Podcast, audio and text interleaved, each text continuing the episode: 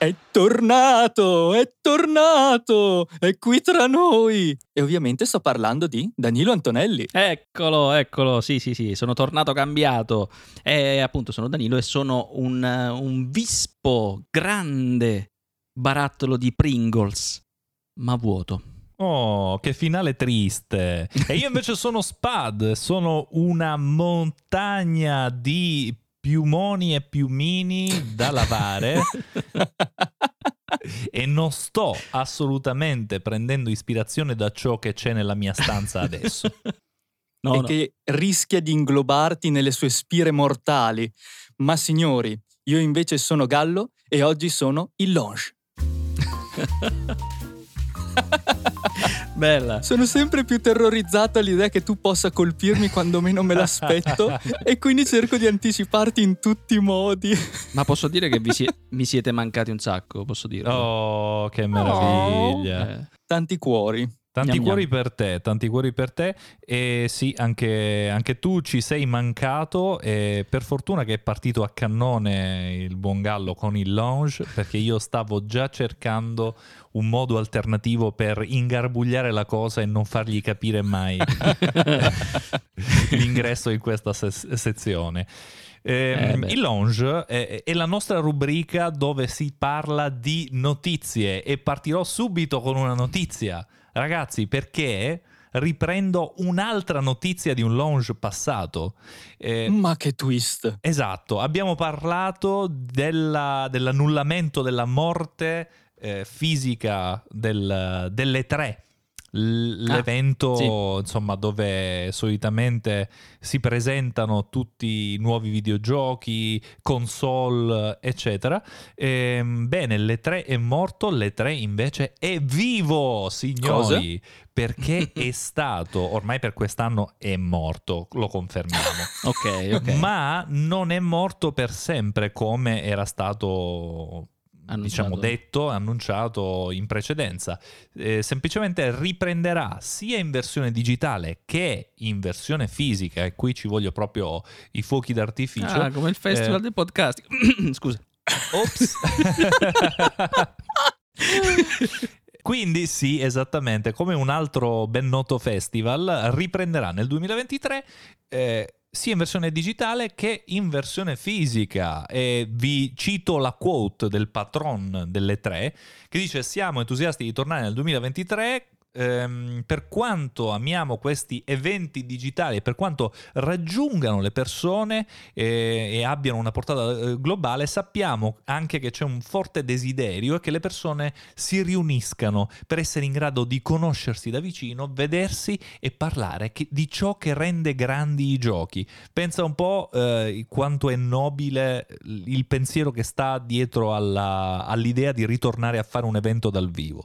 Che meraviglia! Io non vedo l'ora perché mi piace un sacco, cioè nel senso non ci sono mai stato dal vivo purtroppo, ma anche perché diciamo non è proprio a portata di mano, si, si tiene a Los Angeles, eh, però seguo sempre con molto interesse tutte le varie cronache che vengono fatte dalla eh, stampa di settore. Anche se è tutto cambiato, perché io ricordo andiamo veramente indietro, quando ancora la stampa di settore non erano, eh, non pubblicavano su siti internet, ma su delle riviste cartacee che uscivano in edicola, Madonna. quindi 2005-2006. sì.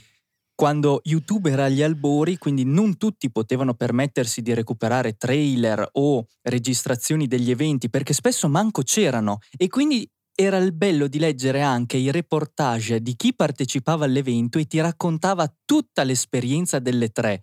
E, ed era proprio qualcosa di differente da quello che adesso che è diventato molto più analitico nel senso che dicono questi sono i contenuti che sono stati presentati, qua ci sono delle indicazioni, corrono tutti per farsi concorrenza gli uni con gli altri per eh, lanciare la news tecnica in anticipo sulla concorrenza, però ha perso molto, secondo me, di, di, quella bellezza che aveva anticamente, proprio perché si è spogliato di tutto quel, quel reportage che, che, lo rendeva succulento anche se non potevi parteciparci.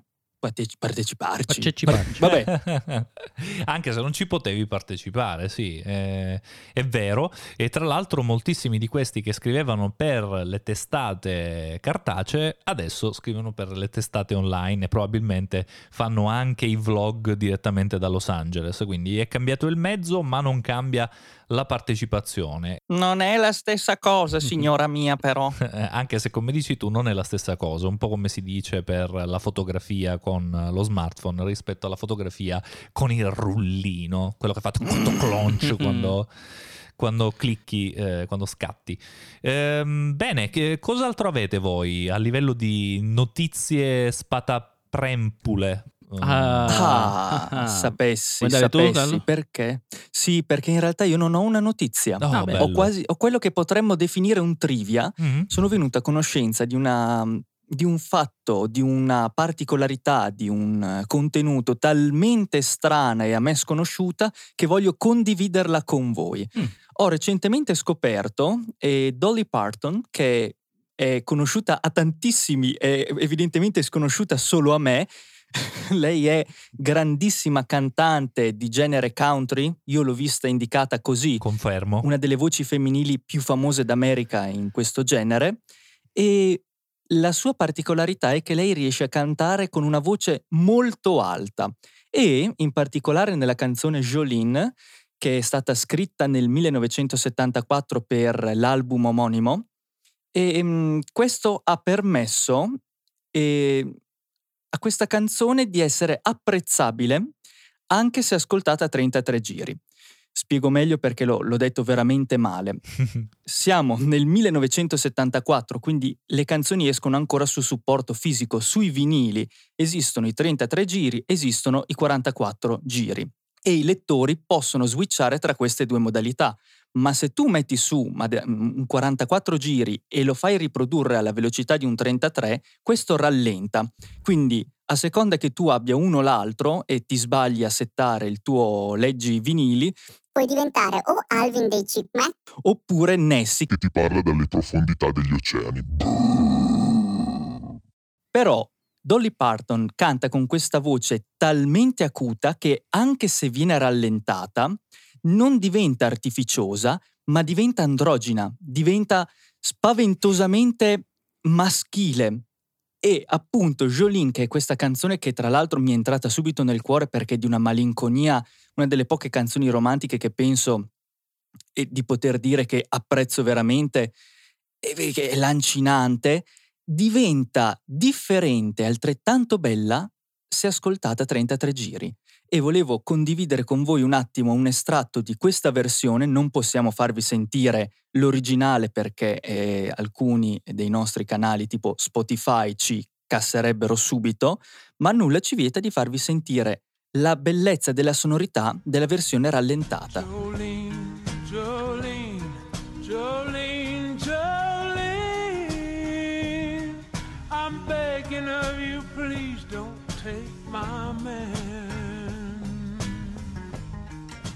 E se nella versione cantata con la voce normale è molto più, ehm, non dico gioiosa perché comunque è straziante, però c'è una nota di speranza, qua invece diventa più intima, più minacciosa e cambia completamente comunque il tono di questo singolo. Io vi consiglio di andare a recuperare entrambe le versioni, io sto ancora cercando di capire quale tra le due sia quella che mi ha colpito più nel profondo, ancora non so scegliere.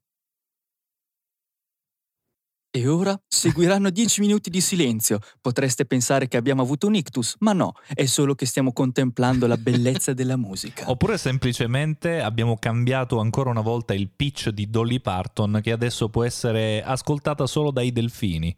Quindi voi non potrete sentire nulla.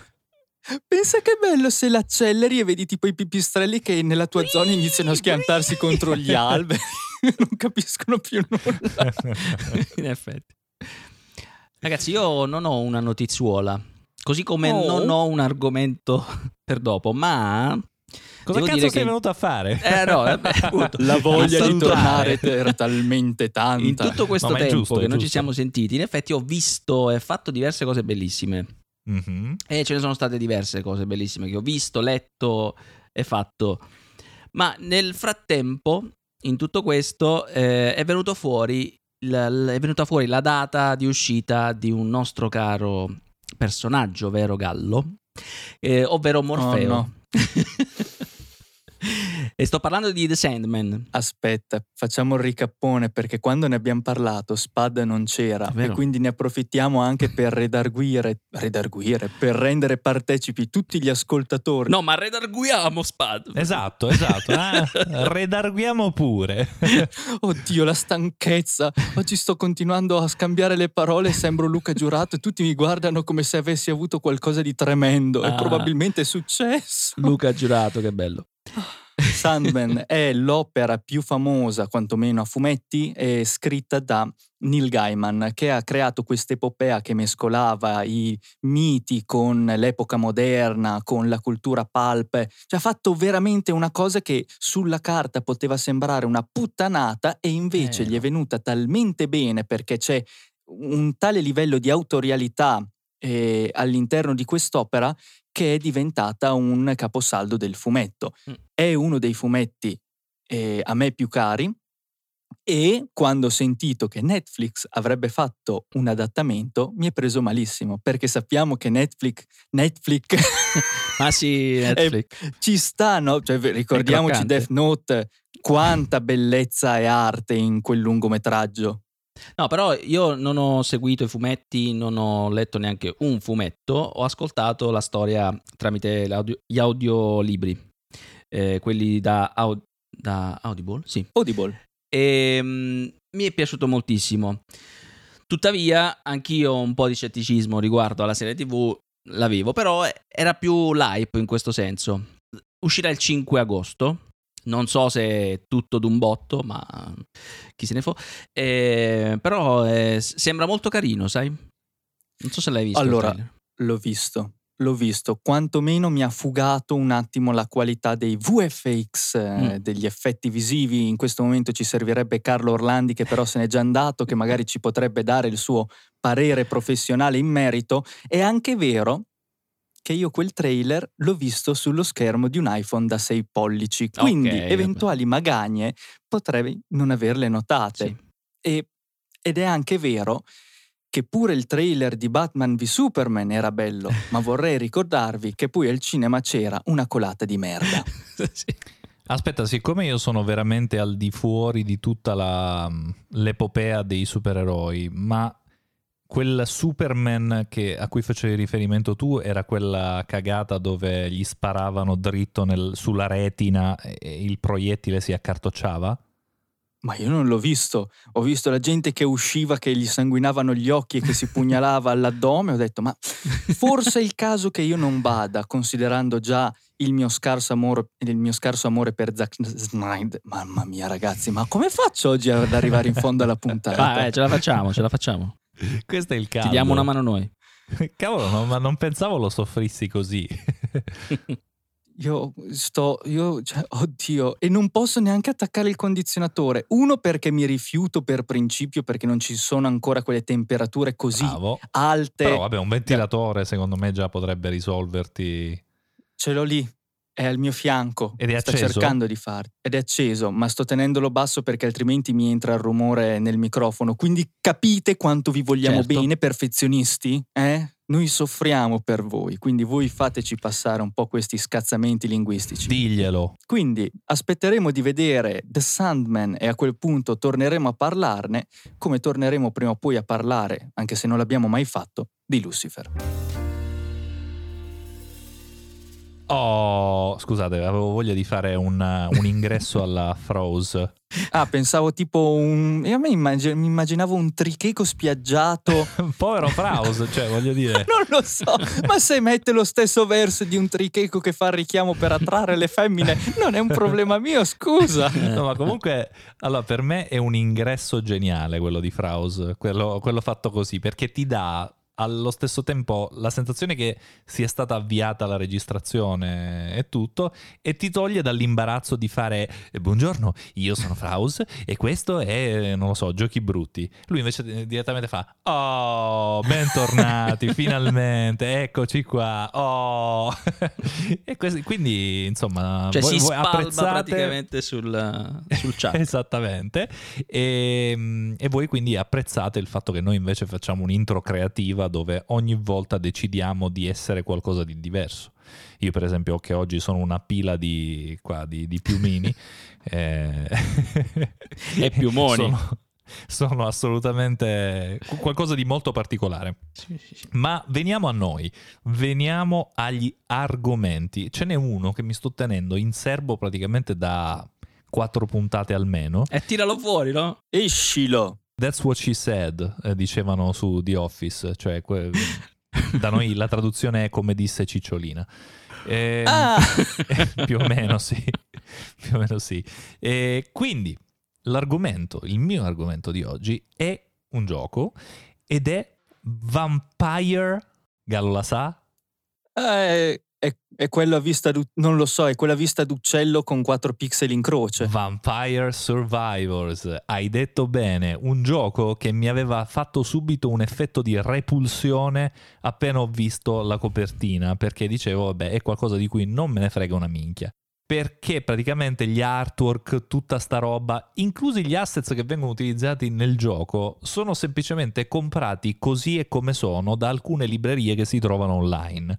Questo perché Mm. lo sviluppo di questo gioco non è mai stato veramente serio. Cioè, il suo sviluppatore, perché stiamo parlando di una sola persona, è una persona che, eh, diciamo, voleva fare lo sviluppatore di videogiochi qua in Italia. Ovviamente non trovava lavoro. A dire il vero, non trovava lavoro neanche al McDonald's qua in Italia, a quanto ha detto in un'intervista. È andato a Londra, ha trovato lavoro presso un McDonald's per Ah, vedi, pagarsi la casa, dopodiché eh, si è messo a lavorare come, proprio perché lui aveva comunque eh, un background di programmatore, si è eh, messo a lavorare nella programmazione di slot machine e questa cosa lo ha aiutato a sviluppare delle competenze che ha buttato nel mondo del- della programmazione dei videogiochi. Quindi si è fatto sto giochino lui per sé, acquistando gli assets, quindi lui non ha creato di fatto eh, alla Carlo Orlandi con suo fratello che hanno fatto tutti, eh, tutti i personaggi, tutti i background, niente, lui ha comprato tutto eh, già fatto, tant'è che ce ne sono alcuni che sono riciclati da Castlevania, cioè quindi un, un titolo Che se se ne esistente. accorge Konami, vedi che gli suona la porta, lui apre e prima ancora che gli parlino gli arriva una randellata in testa. Infatti non capisco come sia possibile, però tant'è, eh, è così. Ed è un gioco talmente semplice, ma talmente efficace nelle, nelle meccaniche che lo rendono irresistibile e fondamentalmente quando stai, che so, aspettando il caricamento di qualcos'altro, puoi farti tranquillamente una partita lì. È un classico gioco che puoi riprendere dopo 100.000 anni perché di fatto non ha meccaniche da ricordare, eh, controlli da ricordare, tipo questo è il salto, questo mi serve per l'attacco, eccetera. No, tu muovi per la mappa questo ammasso di pixelini che può essere uno dei vari personaggi che hai a disposizione e, e semplicemente vai pian piano che uccidi eh, i nemici che ti si parano davanti a folate, eh, guadagni delle, delle monete, insomma una valuta, che ti permette di acquistare dei potenziamenti, tipo la frusta, tipo fulmini che cadono dal cielo e uccidono i, i nemici, Mm. eh, tutta sta roba qui, l'acqua santa eh, che sempre piove dal cielo e uccide, e uccide i nemici eh, a- ad area, a zona. Eh, e non è che devi fare nulla per triggerare tutte queste armi, no, vengono triggerate in automatico ciclicamente. Quindi tu quello che farai man mano che vai avanti nel gioco è acquistare potenziamenti e cercare di uccidere quanti più eh, nemici possibili, andare avanti con i livelli e quindi finire il gioco. E Ehm, va a round, giusto? Nel senso, io perdo e non è che ho possibilità di ricominciare da poco prima che facessi il mio errore, devo rifare una partita nuova da, da zero. Bravissimo, e infatti questo eh, fa, eh, come dire, il gioco afferisce, non so se è il verbo esatto, ma oggi ce lo permettiamo proprio per il caldo, eh, alla grande categoria dei giochi mortaccini, ovvero in questo caso è un roguelite, perché si ricomincia da capo ma tu hai acquisito delle cose, in questo caso delle monete, che ti permettono di potenziare il uh, livello iniziale del tuo personaggio, quindi come inizi la partita. Di fatto è quasi un rage game, no? Un gioco da rabbia tu perdi e dici porca puttana, se avessi fatto la tal cosa poco prima sarei rimasto in vita e sarei potuto andare avanti e questo ti sprona ad avviare una nuova partita dove perdi e ti sprona ad avviarne un'altra e un'altra e un'altra. No? ti dirò ni perché eh, in realtà non arri- arrivi talmente a goderti il round che tutto sommato non ti fa neanche arrabbiare il fatto di aver perso, però hai tantissima voglia di ricominciare e di mettere in pratica eh, quei potenziamenti che hai ottenuto. Reagisci davvero gentleman quando sbagli. O sì, sì, farle. sì, non è un rage game perché veramente ha una meccanica che lo rende il perfetto gioco d'accesso e veramente è alla stregua di un Tetris. Non hai il timore di ricominciare il gioco senza ricordarti come funziona, perché è veramente super elementare, ma allo stesso tempo irresistibile. Cioè, io vi sfido davvero a fare una partita, non costa nulla, tipo 4 euro su Steam. Spero che lo porti eh, il prima possibile su, su Switch, eh, cosa che ancora mi pare non ci sia. Eh, ma se non sbaglio, all'ingresso c'è Konami sempre con il randello che aspetta e dice: Appena fa la richiesta per essere certificato, te vedi che sagagnate che gli tiro. So, sono messi lì pronti a ucciderlo e il tutto, eh, a, diciamo a questa persona che in realtà sem- sembra neanche essersi resa conto del successo che ha, che ha avuto questo gioco. Ragazzi, cioè, quello di cui sto parlando è un gioco che ha picchi di 60.000 utenti connessi contemporaneamente Minchia. su Steam. Cioè parliamo di una roba che eh, forse Elden Ring spostati. cioè nel senso è, è, un indie game. Cioè pensiamo sempre questo. Ma anche Babylon's Fall spostati. Se non sapete il perché ve lo spiegheremo più avanti, non preoccupatevi. E quindi dicevo 60.000 utenti connessi contemporaneamente e il 90% di, di recensioni più che positive che diciamo fa parte della nomenclatura delle varie recensioni di, di, Steam. Insomma, un successo incredibile e lui, ripeto, sembra non essersene neanche reso conto perché dice ho tanto di quel lavoro da fare che onestamente manco, ne, manco ho il tempo di andarmi a vedere quanta gente ci sta giocando, eccetera. Di tanto in tanto rilascia una patch dove ci sono delle, delle robe nuove. E insomma, eh, questa è la storia meravigliosa di Vampire Survivor e lui si chiama perché lo voglio citare, perché insomma se lo merita, Luca Galante. Talmente un marketer questo Luca Galante che non ha neanche un profilo uffi- ufficiale su, su, Instagram, cioè perché io mi ricordo che ho fatto una story dove facevo vedere, ecco questa cosa la devo dire, nel gioco ci sono dei richiami alla cultura pop italiana notevoli, eh, tra cui diversi che inneggiano ad Antonella Clerici. Sì! c'è, c'è, un'arma che si chiama la borra, ragazzi. Vi dico solo questo. E, ehm, e, niente, quindi ho detto, vabbè, devo fare una storia e lo, lo, lo nomino, lo, lo, taggo così, gli faccio anche pubblicità. E, e, non ho trovato niente di ufficiale. C'è un profilo, sai, di quelli che non hanno neanche l'immagine del profilo impostata. Cioè... Quindi Magari hai stavo... taggato la persona sbagliata che si è svegliata, un autotrasportatore cileno che all'improvviso si è trovato taggato in una storia, ma chiesto a italiano qua che sta, cosa cazzo sta scrivendo. Ma per chiudere, io vorrei chiedere a Danilo Antonelli, un gentleman napoletano, sì. come reagirebbe alla alla partita che si conclude malamente su Vampire Survivor, Vampirade o come cazzo si chiama, che manco me lo ricordo. Vampire Survivor. Wow, ma che Ecco. Wow, ma che ci facciamo? Ma che ci facci? Giusto per andare così corretti.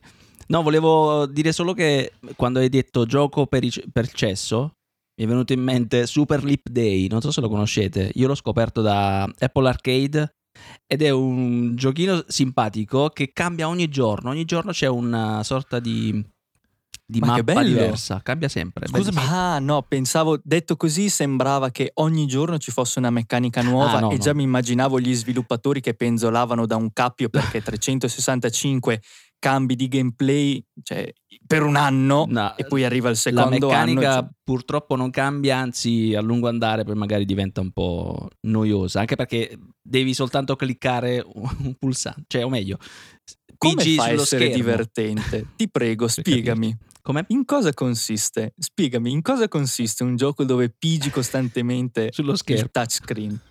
Eh, in pratica è questo mino pallò, cioè una palla che devi far rimbalzare a destra e a sinistra e quindi è come se si arrampicasse andando sempre in verticale, a salire e a scendere. eh, Ah, vari- tu gli dai la spinta toccandolo. Esatto, esatto. Poi ci sono vabbè, diverse altre skill che vengono da, mm, eh, da oggetti che tu puoi, puoi acquisire.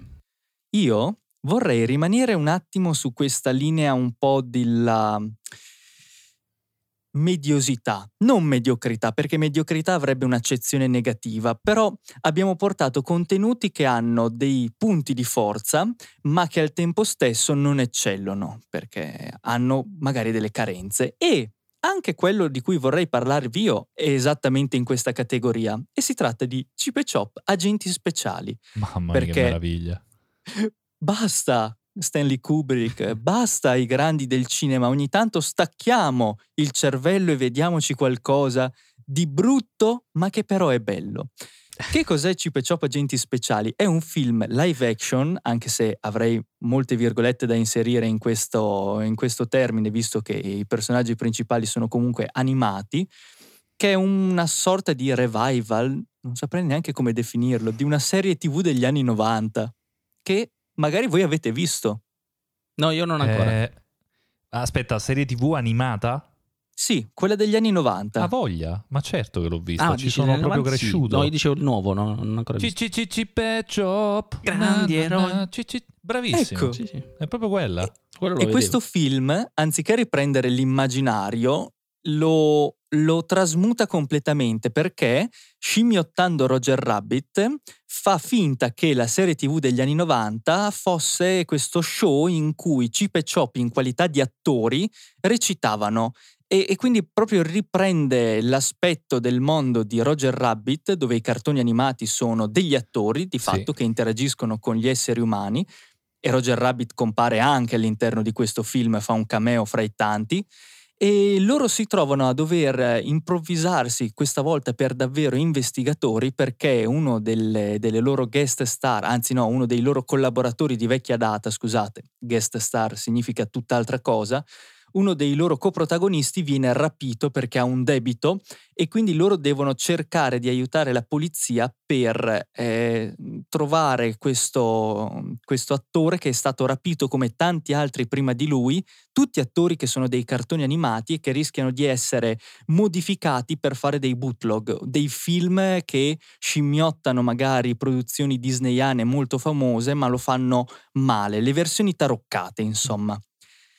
Vi dico la verità, se questo film fosse uscito al cinema, io gli avrei detto un po' peste e corna, perché comunque il cinema, secondo me, richiede a quello che va in sala un livello minimo di qualità, perché comunque è un'esperienza, tu, un'esperienza anche sociale, tu esci di casa, ti sei preparato, vai al cinema, è un momento di convivialità, sei lì per condividere qualcosa di qualità, non bello per forza, ma che ti deve lasciare qualcosa. Chip e Chop Agenti Speciali, questo film non vi lascerà nulla. Ma se lo consideriamo nel contesto di un film direct to video, cioè direttamente per la televisione o in questo caso per i servizi streaming, si difende bene. Ha molti punti deboli anche dal punto di vista tecnico perché una cosa molto divertente che potete vedere anche dai trailer è che Chop è caduto in disgrazia dopo che insieme a Chip si sono lasciati, lui per cercare di rilanciare la sua carriera si è fatto ricostruire in CGI, quindi adesso è tutto un furripelosone e, e realistico e a- al suo fianco invece c'è ancora Chip che è animazione 2D. Bellissima Ed è un cosa. po' un peccato però perché Chip è cell shading brutto. Tempo fa Spad mi ave- mi avevi chiesto qual è un cell shading brutto? Quello di Chip è un cell shading brutto perché ti accorgi lontano un miglio che in realtà è un modello 3D che cercano di camuffare come Mhm. se fosse animazione classica Cercano di illustrata a mano Sì, sì, sì. ma sì. funziona poco. Tutto sommato, però, se ve lo guardate in un weekend eh, così per passarvi il tempo, siete in aereo, è di compagnia, è divertente, è ciula ovunque perché comunque parte da una premessa che era di Roger Rabbit e che rispetto a questo rimarrà comunque un capolavoro perché aveva molto più cuore quel film. Questo è una piccola operazione commerciale, ma rispetto ad altri revival che sono stati fatti ultimamente, penso abbia comunque una marcia in più. Abbiamo già detto dove poterlo vedere? È di casa Disney e quindi hanno detto lo Disney diamo a Plus. Netflix? No. Lo diamo ad Amazon Prime? Sto Col cazzo. cazzo. Lo, diamo, lo mettiamo su Disney Plus? Bella idea. Si può fare. Bene, ragazzi, Anche questa puntata di Perfette è giunta al termine. Oggi siamo in un formato condensato perché il caldo uccide se Esatto. rimane troppo a lungo. Sì, ehm, vi ricordiamo che potete eh, recensire Perfetp sulle piattaforme di podcast Apple Podcast e Spotify. Mi raccomando, vi ricordiamo anche Spotify perché Spotify prima non si poteva, adesso si può. Quindi, siccome noi vogliamo far comparire finalmente la votazione media, abbiamo bisogno di tante delle vostre recensioni. Quindi, poniamo il caso, vi faccio l'esempio, no? Che voi utilizziate Apple Podcast per ascoltare il podcast, ma Spotify, ma chi è che non ce l'ha sul telefonino? Ce l'avete pure voi. E siccome sapete che a noi fa molto piacere, eh, vi aprite Spotify e boom, 5 stelle piazzate a Perfetp che si trova anche su Spotify e così facciamo finalmente comparire la votazione media. Altrimenti bastonate. Ci potete commentare su eh, Spreaker.it e ovviamente vi ricordiamo, questo è il primo episodio da un po' di episodi in cui non l'abbiamo nominato neanche una volta, il canale Telegram t.me slash perfetp dove pubblichiamo di tanto in tanto, ci sono i commenti aperti, si discute, si parla, si ride e, e penso, penso ragazzi che sia tutto. Penso No, davvero che sia tutto. In realtà, Danilo Antonelli ha un'ultima cosa da condividere con noi. C'è un cervo E sulla sua schiena un cilindro.